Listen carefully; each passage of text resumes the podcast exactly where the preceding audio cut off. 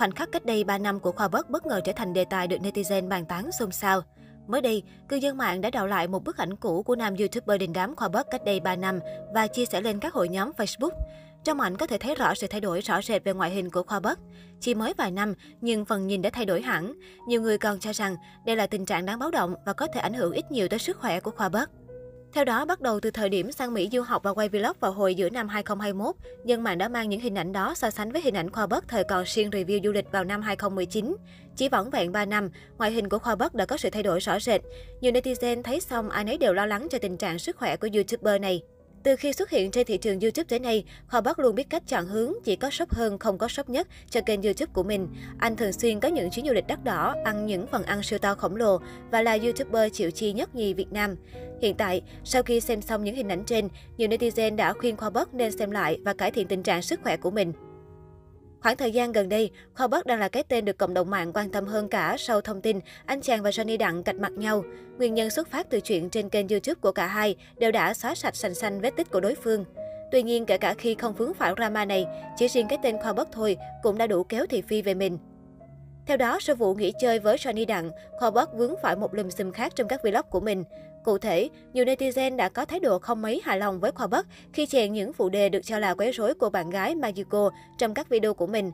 Mặc dù nó chỉ mang tính chất đùa vui, không phải lời nói trực tiếp của Khoa Bắc tới bạn đi cùng, tuy nhiên dân tình vẫn không thấy lời giải thích này hợp lý. Chưa dừng lại ở đây, netizen tiếp tục đào lại vụ Kho Bắc từng mang phụ nữ ra để dẫn tiết câu view trong vlog ở Nhật của mình vào năm 2019. Vào thời điểm ấy, cách đặt tiêu đề và nội dung video được cho là hạ nhục phụ nữ đã bị chỉ trích dữ dội. Trong chuyến đi Nhật để quay vlog du lịch vào năm 2019, Kho Bắc đã đến nhà hàng có tuổi đời hơn 100 năm để ăn đồ Nhật.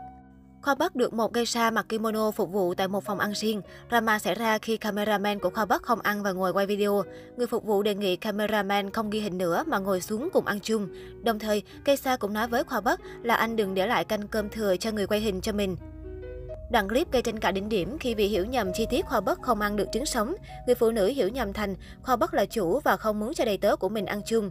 Cô người Nhật nổi giận và nói trong căn phòng có đến hai người phụ nữ phục vụ cho anh là quá bất công. Sau đó, nhân mạng đã bóc mẽ rằng không phải người phụ nữ thương cảm cho cameraman hay gì. Cô chỉ cảm thấy khó chịu vì đang phục vụ nhưng lại bị người khác ghi hình nên mới tế nhị đề nghị phía Khoa Bất dừng việc quay. Tuy nhiên, Khoa Bất lại hiểu nhầm thành cô gái phục vụ đang cảm thấy bất công và giật tiêu đề lên với nội dung tiêu cực như vậy. Vào thời điểm đó, Khoa Bất không lên tiếng về drama này, hệt như cách ứng xử hiện tại của anh sau vụ phụ đề thô tục với Magico. Giữa hàng loạt lùm xùm dạo gần đây, vừa qua trên kênh YouTube, Khoa Bất đã đăng tải một video mới cập nhật tình hình mở nhà hàng trên đất Mỹ cùng triệu phú đô la Vương Phạm. Cụ thể, anh cùng Vương Phạm quyết định mua lại tiệm phở trên đường Bel Air ở Houston, Texas. Nguyên nhân họ chọn mặt bằng này vì có chỗ đổ xe rộng rãi, thuận tiện cho việc di chuyển của khách hàng. Trên kênh YouTube, Khoa Bắc và Vương Phạm giới thiệu chi tiết nhà hàng này và ý tưởng thiết kế lại theo ý mình. Theo đó, tiệm phở này có tổng diện tích 620 m2 với tối đa 160 khách, nhà bếp rộng 320 m2. Khoa Bất dự định sẽ mở rộng diện tích nhà hàng để có thể chứa 200 người. Phần sân khấu anh sẽ thiết kế hoành tráng kết hợp âm nhạc để khách đến nhà hàng có thể chụp ảnh check-in.